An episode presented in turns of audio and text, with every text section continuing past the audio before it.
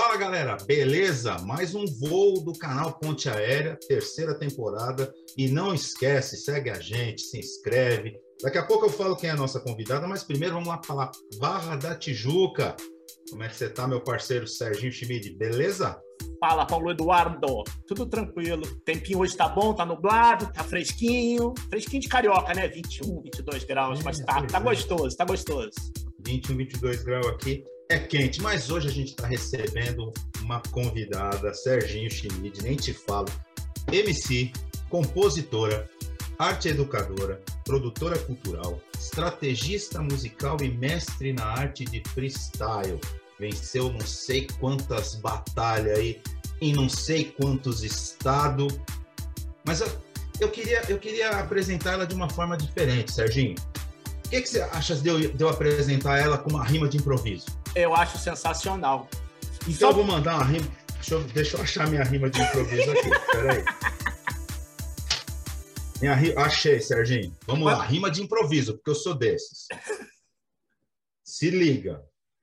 Canal Ponte Aérea na terceira temporada. Só mano e mina foda. Só galera da pesada. O prof em São Bernardo, o Serginho lá na Barra. Eu canto de improviso para manter a minha marra. Mandando papo reto, vamos logo ao que interessa. Família faz barulho. Hoje aqui é vice-versa. Aê! Caramba! Aí, ó. Rima de improviso. Pessoa... Ah, pensa o quê, Sérgio Schmidt? Seja muito bem-vinda. MC Versa, de Santa Catarina. Caraca, satisfação imensa estar aqui. Obrigada, Paulo. Obrigada, Sérgio. Salve, salve todos os ouvintes, espectadores do Ponte Aérea. Para mim é um prazer enorme estar aqui hoje dividindo esse momento com vocês e eu amei. Acho que você tem muito futuro, Paulo. Aí, se quiser investir na carreira de rapper, olha, É, ah, o jeito desses. aí, o swag você já tem aí, ó. Dorme com essa, Serginho. Eu, eu vou embora, eu vou embora. Mas aqui é assim, papum, de improviso. Essa que é, enfim, né? Mas assim, é... Andressa MC Versa. Como o Serginho te falou, eu sou professor. Então, eu não tenho as pegadas de, de, de artista, meu. Eu sou só fã, eu só fico nessas. Então, eu tenho que fazer aqui no programa o que eu faço, que é ser professor. E professor faz o quê? Faz pergunta. Olha que legal. E assim, o que a gente espera é que você não fique em cima do muro. Meus alunos sempre reclamam, eles dizem que eu faço pegadinha nas provas, que não sei o quê. E para provar que não tem esse negócio de pegadinha, as perguntas para MC Versa são de múltipla escolha. Então, eu vou lançar aqui uma pergunta aleatória, do nada, assim. Te dou as, as alternativas e você escolhe, beleza? Tô preparada. Tá preparada? Então vamos começar. Primeiro, para escolher um ou outro, tá bom? Tá, vamos ver se dá para ver aí. Tô vendo, sim. Raimundos ou Cachorro Grande? Ai, eu gosto, eu gosto muito de, de rock gaúcho. Eu vou escolher o cachorro grande. Mas Ah, é mas porque aí depois ficou- que.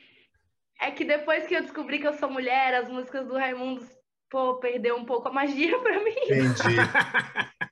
Eu Boa. era muito fã quando eu era jovem, mas aí depois que a gente entende algumas coisas, a gente entende que, pô, tem coisas ali que não me representam. Mas o cachorro grande já fui em sete shows deles. Mina de atitude, Serginho. No muretou. Roma É. muretou. É, O Roma muretou direto. Muretou geral. Vamos É outro. que o Roma, Agora ele são... é libriano, eu também sou libriana, a gente é diplomata, a gente quer Entendi. que é o meio da balança ali, não sabe escolher, a gente quer estar tá em paz com todo mundo. Entendi. Mas essa foi fácil, né? Vamos outra. Agora são três, tá? A, B, C na escolha. Vamos lá. Ai, é o Pink Floyd, Sex Pistols, qual que é a última ali, desculpa. Led é Zeppelin Led 4. Zeppelin, né? Caraca, porra. Esse é difícil. Aleatório. Peguei assim. Tá. Ah, se fosse há uns 10 anos atrás eu ia escolher o Sex Pistols, mas hoje eu escolho o Led Zeppelin. Ó, você tá mais sossegada, né? Mas você me estudou, né? Claro que não. Aleatório. Eu já, eu já falei que são as minhas três bandas favoritas. Não, aleatório. Peguei assim, da minha cabeça. Quer ver? Para você ver como é aleatório. Mais três para você, ó. É o SNJ, Sabotagem RZO. É. Pô, eu, assim, eu escuto mais o RZO. Eu gosto, Mensageiro. Eu gosto bastante da musicalidade deles, assim. A estrutura das músicas dele eu gosto bastante. Mas o Sabotagem é eterno, ah. né? Maestro do canal. Ah, mina, mina firmeza no mureta não, Serginho. É isso aí. Vamos ver, vamos ver. Mais um para MC Versa. É o Rap Plus Size, a Brisa Flow e a Flora Matos. Ai, cara, aí, pô, aí você me pegou muito, porque eu gosto de mentir todas elas. Mas, Mas foi aleatório, eu, peguei assim. É, é, eu gosto muito de todas. Eu tenho um carinho muito grande pelo Rap Plus Size, porque eles já fizeram muito pela gente aqui, é, quando a gente fazia eventos e tal, mas eu escuto mais a Flora Matos. Mais um, tá, tá acabando, tá acabando. é a Dina Dia Negra Jaque Negra Giza. Pô, eu gosto muito da Negra Jaque, ela é referência pra gente aqui no Sul, mas eu, eu vou de Negra Giza. Acho que o trabalho dela é incrível e, e o que ela fez pelas, pelas mulheres da, da classe dela no rap nacional é incrível. Tá vendo? Os meus alunos falam que eu faço pegadinha, Sérgio. Tá vendo? aleatório, assim, do nada. Para a gente fechar, e aí eu passar para o Serginho, eu vou te mostrar uma, uma banda aqui, mas eu vou te fazer a pergunta em seguida, tá bom? Porque eu sei que foi o primeiro CD de rap que você ouviu. Sim. E aí, assim, né? Já dei, já falei que foi o primeiro CD de rap que a MC Verso ouviu. Aí o editor briga, fala para mim: ah, você não segurou muito tempo, é Planet Ramp. É eu, queria que você, eu queria que você contasse para nós, Andressa, da viagem que você fez com a sua mãe, quando ela comprou esse CD e vocês ficaram ouvindo esse CD uma pá de vez. Cara, então, a primeira vez que eu ouvi uma música do Planet Ramp foi com o álbum Usuário, né? E aí a minha irmã, ela, ela gostava muito de rock, inclusive minhas influências musicais são totalmente da minha irmã mais velha, a Andrea, beijo ideia. E, e, ela ouvia muito rock gaúcho, rock nacional e, e Planet Ramp, Raimundos, essas paradas meio punk assim. E ela tinha uma pasta com várias letras, que era costume das pessoas nos primórdios, né? Tinha Racionais e Charlie Brown nessa pasta. Impre... Tinha Racionais e tinha Charlie Brown eu nessa sei. pasta também. E aí eu via as letras e eu ficava lendo as letras. Antes de ouvir as músicas, eu já, já, já via as letras. E eu ficava, nossa, mano, como é que esses caras falam isso e não são presos, né? Pô, que loucura! E aí eu já era meio, meio comunistinha, porque a minha mãe é sindicalista, então ela sempre criou a gente numa ideologia é, antissistêmica, assim, de, de autonomia e tal. E aí eu li e falava, nossa, os caras falam umas coisas muito da hora, mas que loucura, né? Os caras falando isso, assim, na música. E aí a gente viajou para o litoral. Eu sou do interior de Santa Catarina, eu sou de Ceará. É 500 quilômetros de Florianópolis. Aí a gente veio para Florianópolis, cearaense. Ah, cearaense. é, aí a gente veio para Florianópolis e veio meu meu cunhado na época e minha irmã dirigindo um carro e a minha mãe com outro. E eu vim no carro com meu cunhado e com a minha irmã. E aí não tinha nada pra gente ouvir, a gente parou num, num posto e eles compraram o CD do Acústica MTV do Plant Ramp. E aí a gente foi ouvindo esse CD a viagem inteira e voltou a viagem inteira ouvindo. Aí eu, pô, achei incrível. Cada vez eu brisava mais nas letras, nas músicas, na sonoridade, no flow. Aí eu conheci o trabalho do Marcelo D2, aí comecei a acompanhar o Sabotagem também, RZO, e, e, comecei a conhecer mais, né? Porque lá no interior não chegava muito essas coisas, porque é, era muito pequena. A minha cidade tem 20 mil habitantes. Então, o que dominava lá era o que estava na TV, no rádio, sertanejo, música de época, de viola. Então não tinha um movimento hip hop na cidade e não era uma coisa que chegava, era molecada ouvindo Racionais e as tia falando que era música de bandido e era isso, assim. Então a gente não tinha muito acesso às coisas, assim. Aí depois que, que, que essas coisas foram chegando mais, né, com a, a globalização, né, e a tecnologia chegando mais nas cidades, que, que, que essas músicas foram chegando mais. Mas, cara, a gente foi a viagem inteira ouvindo, voltou a viagem inteira ouvindo, e eu só lembrando das letras na pasta, e brisando no som, e eu já curtia muito rock. Falei, nossa, esse cara faz um negócio muito da hora, mano. Daí eu fui atrás do trabalho do Marcelo D2 logo na sequência. Aí descobri os Acústica MTV, assisti vários, adoro, acho incrível. E de várias bandas, de, de diversas sonoridades, acho vários da hora demais. Cidade Negra e tal. E, e, e comecei a consumir mais música, assim, né? É isso aí, Serginho. Tem duas coisas que, que na fala dela que, que me remete a um outro ponto que eu já vou matar aqui, tudo bem? Vai embora. Porque eu não sabia que a sua mãe era sindicalista, mas eu sabia que você foi do movimento estudantil. É, é por causa da influência dela? É, ela me incentivou muito, mas foi uma, uma menina que passou na minha sala e falou: ah, vai ter uma manifestação contra a passagem, aumento da passagem. Aí eu, bora, né? Vamos lá. Aí eu fui na manifestação, foi incrível. Eu sou de, é, eu sou de Seara, estudei em Chapecó. E Chapecó foi uma das primeiras cidades em Santa Catarina que teve um movimento estudantil organizado, uma organização legalizada de estudantes. Então, o movimento lá é muito forte.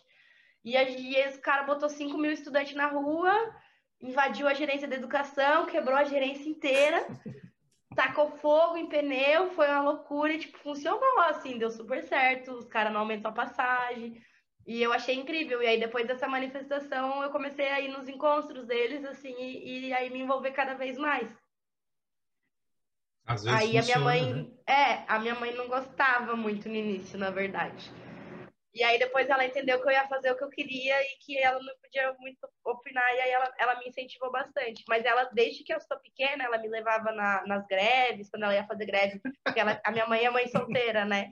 É, é, meu, ela é viúva. Aí, quando ela ia fazer greve, ela levava a gente na frente do banco para ficar com ela, ela levava a gente nas reuniões do sindicato, então eu sempre participei muito ativamente disso desde muito nova.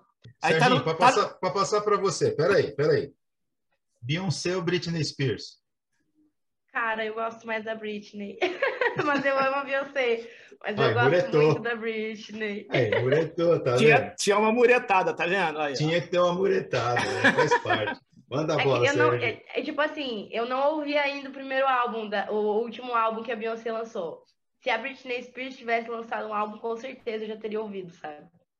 Eu acho que mais ou menos isso, assim. Mas a, a Beyoncé é uma deusa, né? Ela é uma entidade, referência. Mas ela soltou o álbum agora, foi semana passada, não foi? Foi alguma coisa assim. É, Ah, sim. Aham. Ela é o renas... renascimento em inglês. Sérgio. Não, eu fiquei curioso dessa coisa de tipo assim, beleza, ela, teve essas influências todas de, de ouvir Raimundos, todas essas bandas que ela já, já citou. Eu até fiz um clipe com, com o Rodolfo quando ele já. Mas quando- logo que ele saiu do Raimundos, quando ele montou o Rodox. Antes dele entrar, Claro. na, antes dele entrar na vibe Da do- igreja. da igreja, tipo, eu cheguei a fazer um clipe com ele. Bem legal, cara, bem. Que massa. a minha curiosidade é tipo assim, beleza, você ouviu essa galera toda, mas como é que você se, se achou na música? Tipo, você fala, ah, eu vou fazer, eu quero ser rapper, eu quero. Porque, cara, é, é- você pesquisa, não é fácil de achar mulheres rappers no Brasil, né? Então, como é que essa coisa veio e você falou, é isso que eu vou e vou cair dentro? Eu nunca na minha vida inteira achei que eu ia fazer música, nunca me imaginei sendo artista, nunca tive, tipo, ah, o que que você quer ser quando. Eu nunca quis ser bailarina, atriz, cantora, eu queria ser bancária, eu queria ser engenheira química, eh, eu, eu nunca fui do lado artístico, assim. Eu gostava muito de desenhar quando eu era nova e eu escrevia muito, eu escrevo desde pequena, sempre foi uma válvula de escape muito grande para mim é a escrita, porque eu sempre li bastante por influência da minha mãe. A minha mãe sempre tinha vários livros em casa, então eu sempre gostei muito de ler e isso me incentivou a escrever. Mas eu entrei no hip hop mesmo pelo movimento hip hop através do movimento estudantil.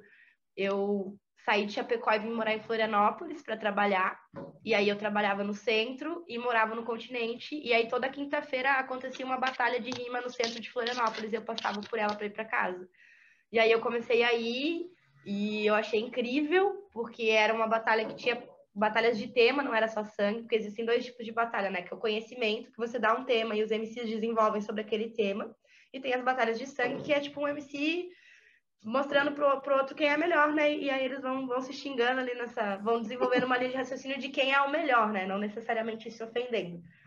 E aí eu achava muito massa, porque era uma época de efervescência política, né? Tipo, 2016 a 2018, a gente, eles falavam vários temas de fome, aumento da passagem, é, sobre a cidade, direito à cidade, e eles falavam sobre todos esses temas tipo em praça pública. Então, para mim, o que eles estavam fazendo ali era disputar informação diretamente com a TV, com o jornal, vários trabalhadores parando, várias tias parando, entendendo que aquilo lá é hip hop, é cultura, e eu achava aquilo incrível. E, mas eu sempre senti, tipo, nunca senti vontade de rimar ali, sabe? Sempre eram muitos caras. As minas que colavam visivelmente, elas eram boicotadas, sabe? Tipo, não tinha espaço para elas rimar, o microfone delas estava sempre falhando. E as mulheres que construíam hip hop aqui em Florianópolis também percebiam esse movimento, e aí elas se organizaram e fizeram um movimento delas, que é a Batalha das Minas, que começou em 2016. Na mesma época, foi lançada uma coletânea no Brasil inteiro chamada Mulherio Clã, que é uma coletânea só de mulheres, que tem minas de todos os estados e tinha umas minas aqui de Santa Catarina, que é a palavra feminina. E aí eu comecei a pesquisar sobre as mulheres no hip hop e eu achei essa coletânea. E eu escutei essa música do Palavra Feminina, escutei a Brisa Flow, o Rap Plus Size, a Dori de Oliveira pela primeira vez. E aí eu pensei, nossa, mano, essas minas são incríveis, o que elas estão falando é incrível, o que elas estão fazendo é incrível, isso é uma ferramenta de transformação foda pra caramba. E quero saber mais, fazer mais parte disso. Aí eu comecei a ir na Batalha das Minas, e aí eu comecei a rimar lá. As meninas me incentivaram. Aí foi uma época que eu tava saindo do movimento estudantil, porque aí eu saí de uma cidade pequena, onde era preto era preto, branco era branco, vermelho era vermelho, né? Tipo, cada um no lugar. E aí eu vim para um centro urbano onde tem todo aquele rolê do pragmatismo político que, que para mim não entrava na minha cabeça. Tipo, eu ser de um partido comunista e fechar com um governo que bate professor, por exemplo. Então, eu estava rompendo com o movimento estudantil, porque eu não concordava ideologicamente com umas coisas, fiquei decepcionada, assim, com, com algumas jogadas que eu encontrei, assim, que eu, que eu observei, e estava meio à deriva, assim, porque era o meu... A, o centro da minha vida era muito a política, assim. Ah. Aí eu fiquei muito mal, fiquei depressiva, e aí eu encontrei esse espaço dentro do hip hop que me acolheu e me salvou, assim, e super me incentivou. Aí, desde a primeira vez que eu batalhei, eu nunca mais parei, assim. É, na realidade, ele, ele, provocou o lado criativo dela, né? Na real. Serginho, ele... ah. ela, ela, esqueceu de contar umas coisas aí que eu tenho aqui. Desse, vai lá. Desse episódio aí. então pula, ela esqueceu de contar que as amigas incentivaram ela a ir rimar. Tava faltando uma na chave. E aí teve uma mina que ficou rimando lá para te, te convencer aí. Foi uma época difícil que você estava saindo do trampo, você estava sozinha na cidade, longe da família. E aí você foi e ganhou. Sim, foi a primeira batalha que eu rimei. Tem ainda no YouTube essa batalha, é uma engraçada. Esses dias eu postei lá no meu Instagram. Não rimava nada, mas, mas eu ganhei esse dia, foi bem legal.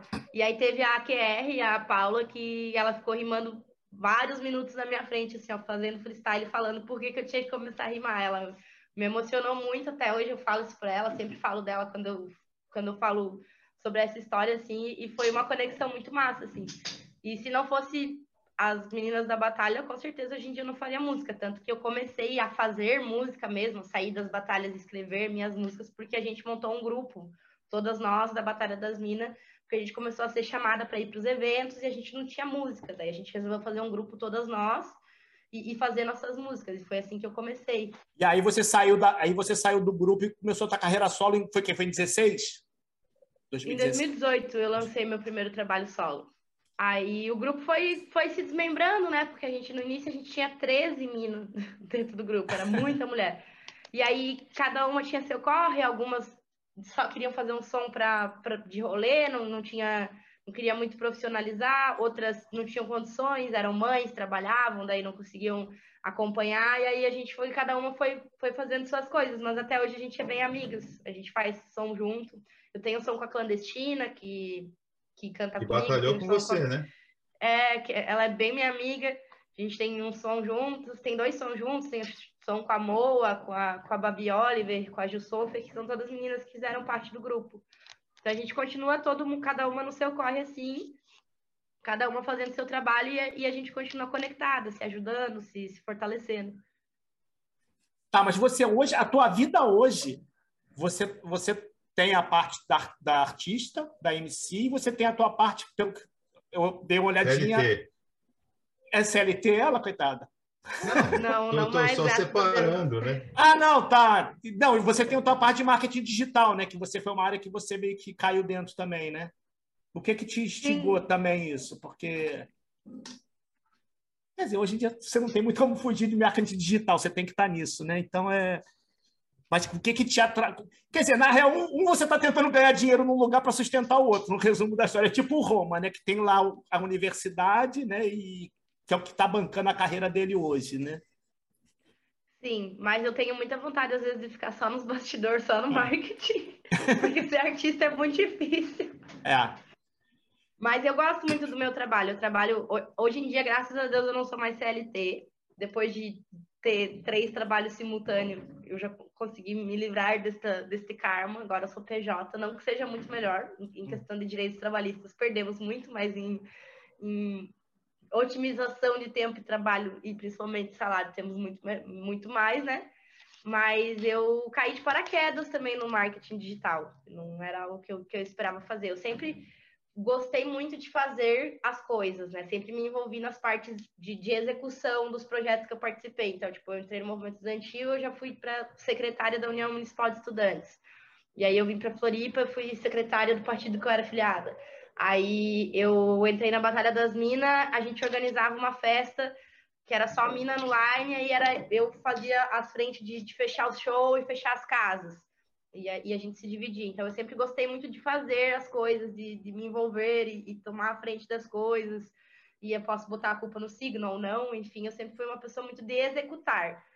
E com a minha carreira não foi diferente, né? Tipo, eu gravei meu primeiro CD, meu primeiro EP, que tem cinco faixas, que eu gravei lá em São Paulo, ali em São Paulo, com o Razek, que inclusive eu só fiz ele porque ele me chamou para fazer uma faixa e aí eu gostei e acabei fazendo mais.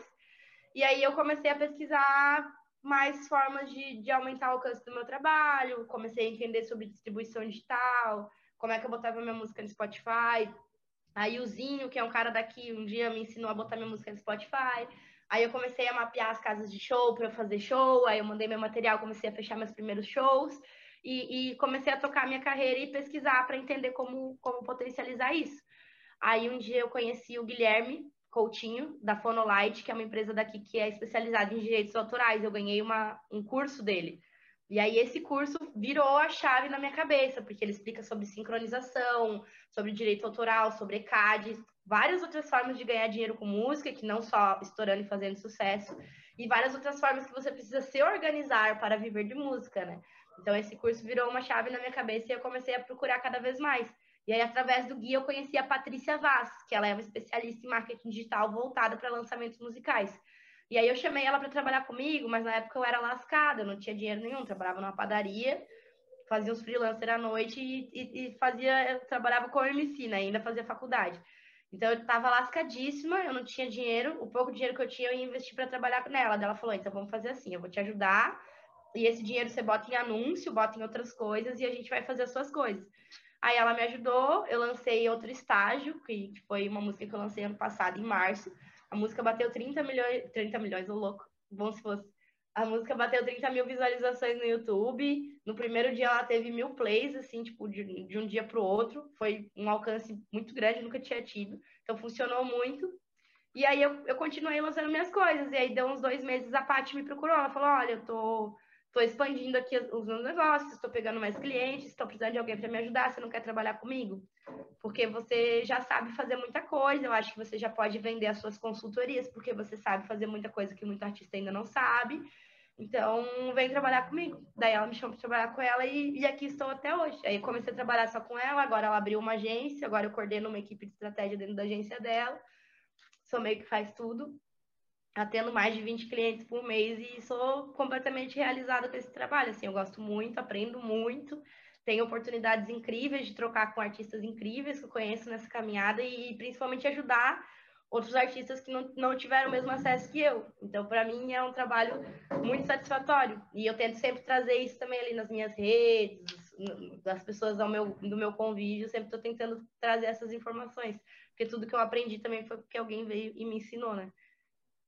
O que vê. Aí você vê, Paulo Eduardo, é mais uma mulher com mania de produção. Como esse povo gosta de produção, cara. A mulherada gosta de fazer produção. Você vê a Lili Buarque lá do Festival Carambola? A Lili, a gente gravou com a Lili Buarque. A Lili... Aliás, Serginho, quem sabe já pois... pensou ela lá no Festival Carambola o ano que vem? No ano que vem. É lá em Maceió. Eu em vários festivais, Maceió. gente. Ela, ela é em Maceió. Ela é, ela é Fala organiz... aí que você estava falando da Lili. É, não, porque na real eu achei engraçado que tipo, ela falou uma coisa que a Lili, meio que da Lili, essa coisa dela do faz tudo, de organizar, de ver as casas de show, de, né? ela já faz a produção, na real ela faz a produção do negócio dela todo. Ela, no final da história, é isso que ela acaba fazendo. E o A marketing. Lili é uma cantora foda que foi para trás, né? Ela desistiu, a Lili, a, Lili, a Lili desistiu do palco, ela falou assim: eu não consigo é, evoluir como eu quero, eu tô ficando parada, e ela canta pra caceta. Você ouve as músicas dela, você fala, cara, que mulher não pode parar. Mas ela falou: eu não tô feliz porque eu não consigo me desenvolver, e ela é muito tímida no palco. Ela falou assim: eu- e, e, tipo assim, palco me prende. Então ela falou: eu prefiro ficar no bastidor fazendo a coisa acontecer. E onde ela se encontrou. É muito louco isso.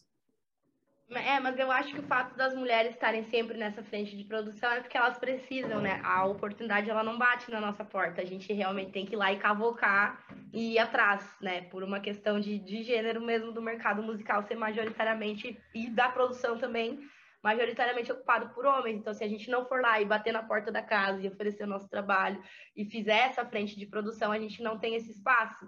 Então, é muito comum que as mulheres sejam multiartistas, assim, e, e acabam assumindo essas frentes de produção.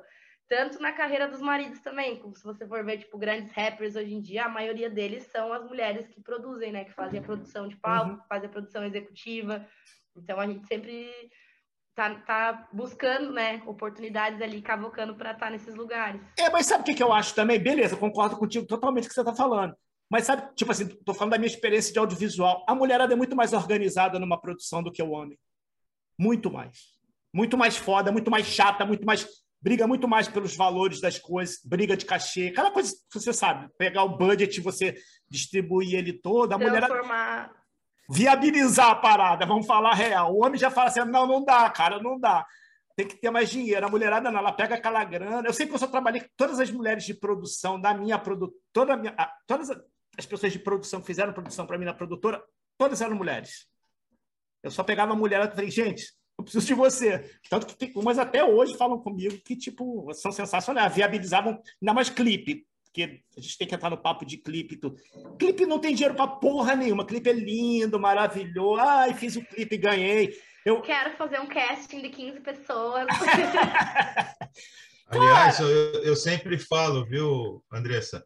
Esse, esse cara aí ganhou um VMB com um clipe ah, do, Olha, do Rapa.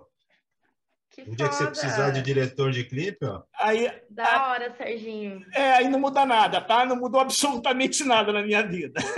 É, acontece com todos os artistas. A, a única parte boa, como disse o Marcelo Perdido aqui, que trabalhou na, na MTV, um pouco depois dessa época que eu ganhei, ele falou: a única coisa boa dessa época eram as festas da MTV, que eram maravilhosas. Fora isso, fora isso, esquece. É perda de tempo. Não, mas legal, porque eu não conheci o Paulo, né? Eu, eu conheci o Paulo, não conheci você.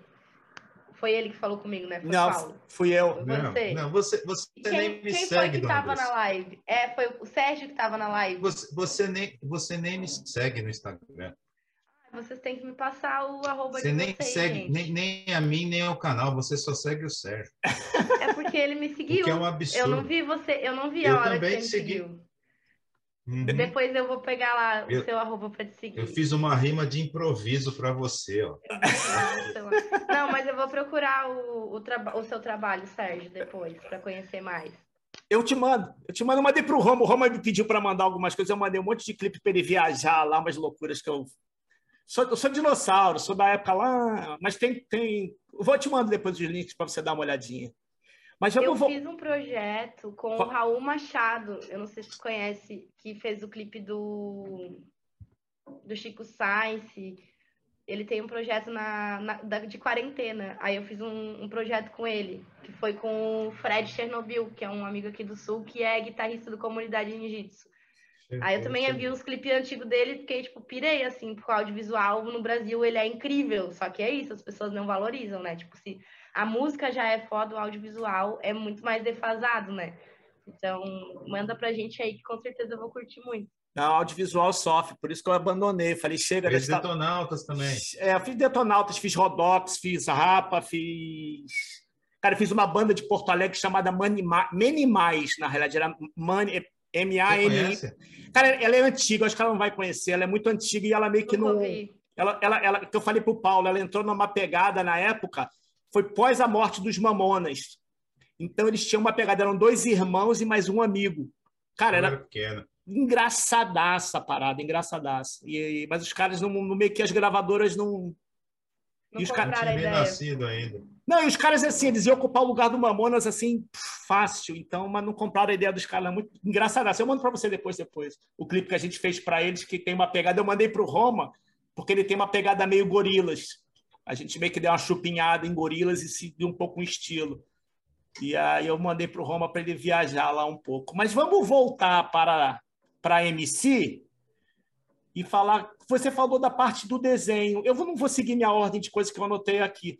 Mas me, você então que fez a capa do teu EP, o, a confusão das transformações inesperadas?